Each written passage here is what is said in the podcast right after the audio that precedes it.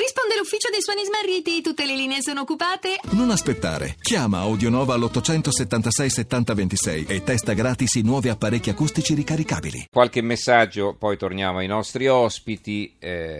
Pasquale da Como, che però ci dice che ci sta ascoltando addirittura dalle Filippine, ci fa piacere. I genitori dovrebbero dialogare maggiormente con i figli per conoscerli meglio, forse potrebbero conoscere, potrebbero crescere in maniera diversa. Angelo, visto che c'è qualcuno della polizia postale, vorrei sapere cosa devo fare, visto che ricevo settimanalmente almeno 100 telefonate da una serie di numeri di Catania. Vabbè, questo è un altro argomento, Angelo, però adesso magari vediamo un po'.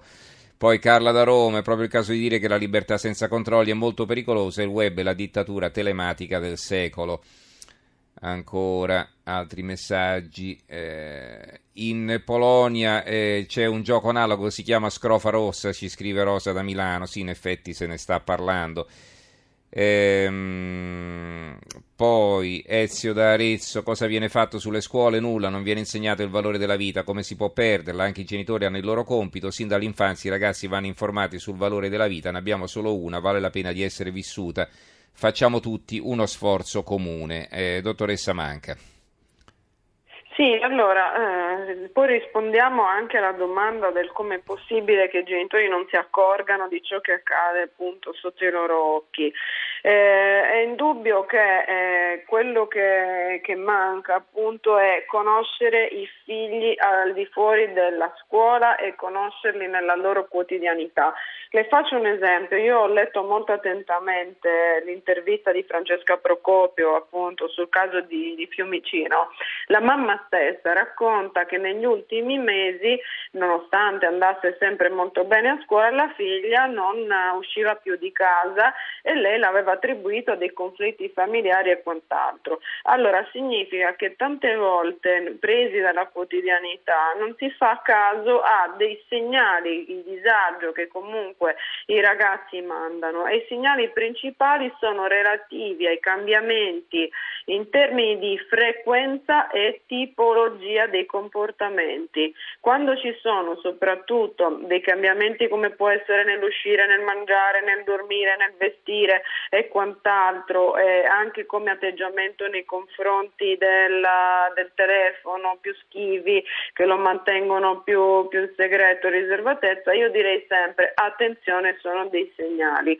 Oggi purtroppo sta succedendo quello che diceva la giornalista del Corriere.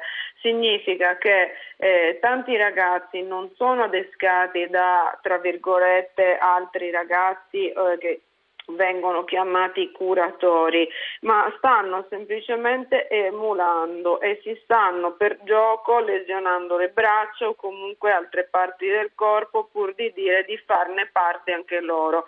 Non ci dimentichiamo che le challenge sono, cioè le sfide sui social, sono il loro pane quotidiano. Se noi li prendiamo dal punto di vista delle sfide e dal punto di vista di questi aspetti, siamo assolutamente in rischio e in pericolo ancora di che si perdano le proporzioni del fenomeno.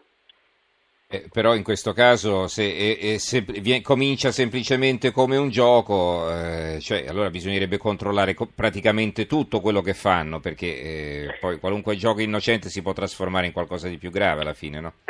Questo non è innocente, perché comunque ci si fa sufficientemente del male, anche se devo dire che le prove autolesive, le challenge autolesive sono assolutamente prassi quotidiana per moltissimi adolescenti. Il discorso è che non è solo legato al Blue Whale, ma ci sono veramente degli spazi dove si parla appunto di gruppi del suicidio, di satanismo, di horror, di mistero. I ragazzi sono attratti da questo, cioè per loro è una sorta di affrontare anche le paure, di prendere coraggio, di cambiare un ruolo all'interno del gruppo. È un fenomeno molto preoccupante che bisogna che, secondo me, faccia comprendere che forse bisogna intervenire a un livello più importante e sistematico, coinvolgendo scuole e famiglie. Mm-hmm.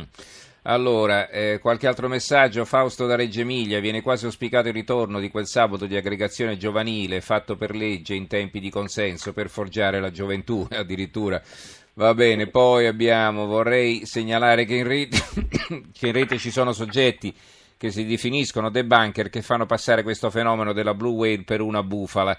Elsa scrive: forse è il caso di tornare a fare i genitori, mestiere difficilissimo e faticoso, ma ultimamente molto lasciato alla deriva, più facile dare lo smartphone in mano ai ragazzini di 12 e 13 anni e pensare di aver fatto il massimo, molto più difficile e faticoso parlare coi figli, chiedere come hanno trascorso la giornata a scuola e farsi raccontare la loro giornata e discutere se non siamo d'accordo, eccetera, eccetera. Va bene, allora Paolo da Vicenza e poi un intervento conclusivo dei nostri ospiti che abbiamo fatto anche abbastanza tardi. Paolo, buonasera.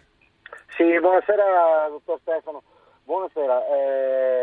Niente, volevo solo segnalare una cosa che un po' curiosa riguardo a questo fenomeno. Io sono sposato con una signora colombiana che già da 6 mesi continua a massacrarmi riguardo a questa balena azzurra che io sinceramente all'inizio non gli credevo. La domanda è: ma come può essere che in Colombia sappiano che esiste questo fenomeno già da un bel po', per cui le dico, le confermo, io sento parlare loro da 6, 7 mesi, 8 circa, di questa cosa, e in Europa è venuto fuori solamente adesso. Mm-hmm. È solamente è una curiosità. Guardi, comunque ci sono stati anche casi in Brasile, per esempio, se ne è parlato. Infatti, quindi... cioè, in America Latina questo mm-hmm. fenomeno è già quasi da un anno che è esploso. Sì. Com'è che in Europa arriviamo, cioè, noi li chiamiamo terzo mondo loro, no? Però dico, ma com'è che arrivano sempre prima? Anche su questo, al di là che non voglio fare polemiche perché... Vabbè, insomma, in questo caso, dai, adesso noi dobbiamo generalizzare. Comunque sì, è interessante questo fatto, però, che... Sì, però voglio dire, sì, e poi al di là di questo è chiaro, è una questione di educazione. Il genitore, una volta, i nostri genitori, i miei, i suoi, accudivano i figli. Adesso gli danno un giocattolo piuttosto che un telecomando. Però le faccio questa domanda, lei ha ragione Paolo, no? Però noi appunto, come figli siamo stati educati in un certo modo, allora perché non restituiamo l'educazione che abbiamo ricevuto ai nostri figli? Perché? Cioè non è che noi siamo degli sbandati, come dice lei siamo stati educati bene, no? Allora perché non capiamo i problemi dei figli, non ci rendiamo conto che educandoli in maniera diversa si corrono dei rischi poi alla fine, perché? Guarda, io non voglio fare il banale, però secondo me è che non abbiamo più tempo neanche per i nostri figli, non abbiamo più tempo, non vogliamo dedicarci più alle nostre responsabilità, credo sia questo il dettaglio da approfondire, perché siamo talmente sommersi da tutto ciò che ci circonda, che è il preconfezionato, che non abbiamo più neanche tempo per dare un attimo di spazio e di attenzione alla nostra carne, a quello che è la nostra carne. Per Va cui, bene. Mi scusi, no, sono io che l'ho fatto una domanda, l'ho fatta prolungare. Va benissimo, comunque no, è chiaro quello che ci sta dicendo. La ringrazio per il suo intervento Paolo, era l'ultima telefonata per questa sera, che è anche un po' tardi. Allora ritorniamo dai nostri ospiti, dall'ispettore Bracco vorrei riprendere, insomma ci sono diversi paesi nei quali si sta parlando di questa storia e tra l'altro sembra, da quel che mi risulta, non so se lei me lo può confermare, che ci si rivolga anche alla Russia, a chi indaga in Russia per cercare di capire un po' di più su questo fenomeno, no? Sia a livello di forze dell'ordine sia anche a livello così di psicologi, questo poi chiederò conferma alla dottoressa Manca, prego. Certo, diciamo l'autorità italiana è in contatto con le autorità russe sicuramente per cercare di capire il fenomeno e di capire l'evoluzione che ha avuto anche la diffusione sul territorio. Diciamo che la base per poter aiutare i ragazzi è quello che appunto la dottoressa prima ha evidenziato in modo molto chiaro.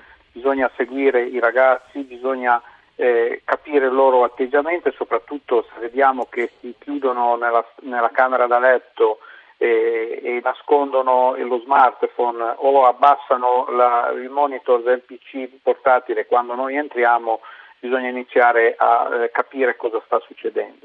Sul mondo della scuola è importante, sono importanti gli insegnanti perché sono vicini ai ragazzi. I ragazzi tra di loro, appunto come si diceva, hanno questi scambi via Whatsapp, via Instagram di queste situazioni, però in mezzo c'è sempre il ragazzo che va a confidarsi con l'insegnante, anche perché parliamo di età della scuola media dove c'è ancora un rapporto tra virgolette insegnanti-ragazzi di un certo tipo, anche in forma molto più confidenziale. Dunque dall'esperienza che noi abbiamo in questi anni nelle scuole ci rendiamo conto che un buon insegnante, una buona scuola che riesce ad avere un rapporto con i ragazzi è una fonte di informazione, dunque di aiuto sia nei confronti dei ragazzi sia nei confronti dei genitori.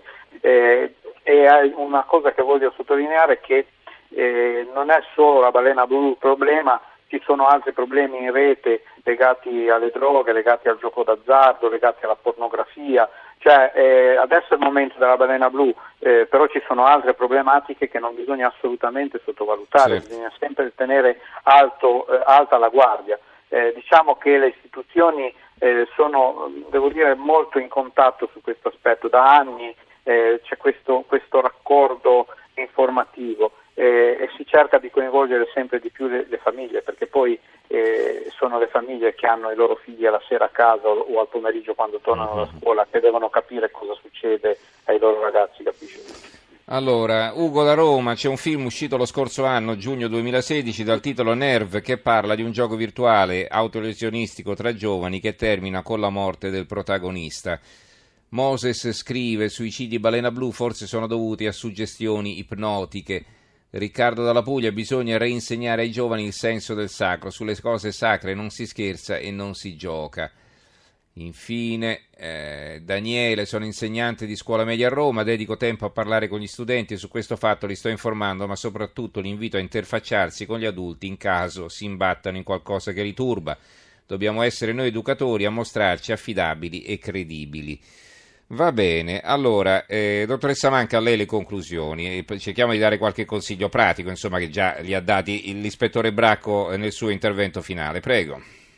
Allora, sicuramente un secondino per dire che non è che arriviamo sempre dopo noi, il fenomeno era già conosciuto, la polizia postale è diversi mesi che ci sta lavorando, all'interno era più circoscritto, il fatto che sia passato e abbia avuto una purtroppo divulgazione eccessiva ha creato tutta una serie di effetti emulativi e quindi si è perso un po' il controllo della situazione, ma qui era già conosciuto, è mesi che noi ne parliamo e studiamo tutti questi aspetti, ma cercavamo di lasciarlo circoscritto appunto per contenerlo ed evitare quello che sta succedendo oggi, perché questi sono danni appunto importanti da questo punto di vista. La cosa che bisogna fare è non creare allarmismi inutili, nel senso che di evitare di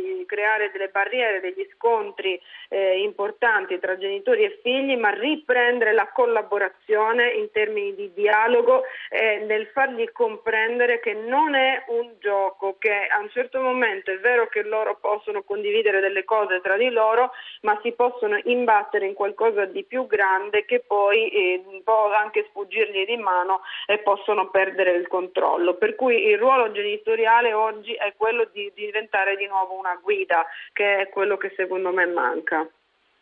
Benissimo, allora ringraziamo i nostri ospiti, Anna Zafesova, giornalista della Stampa, esperta di Russia, corrispondente della Stampa da Mosca, ma non è più in linea, è caduta la linea poco fa. La ringraziamo comunque per il suo importante contributo, così come ringrazio anche Ivan Bracco, dirigente nazionale del SAP, il sindacato autonomo di polizia. Grazie ispettore, buonanotte.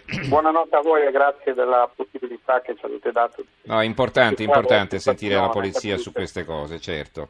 Allora, e saluto anche la dottoressa Maura Manca, psicologa e psicoterapeuta, presidente dell'Osservatorio Nazionale Adolescenza. Dottoressa Manca, sì, insomma, Ne dobbiamo parlare con cognizione di causa, questo penso sia la cosa più importante, senza esaltarci, senza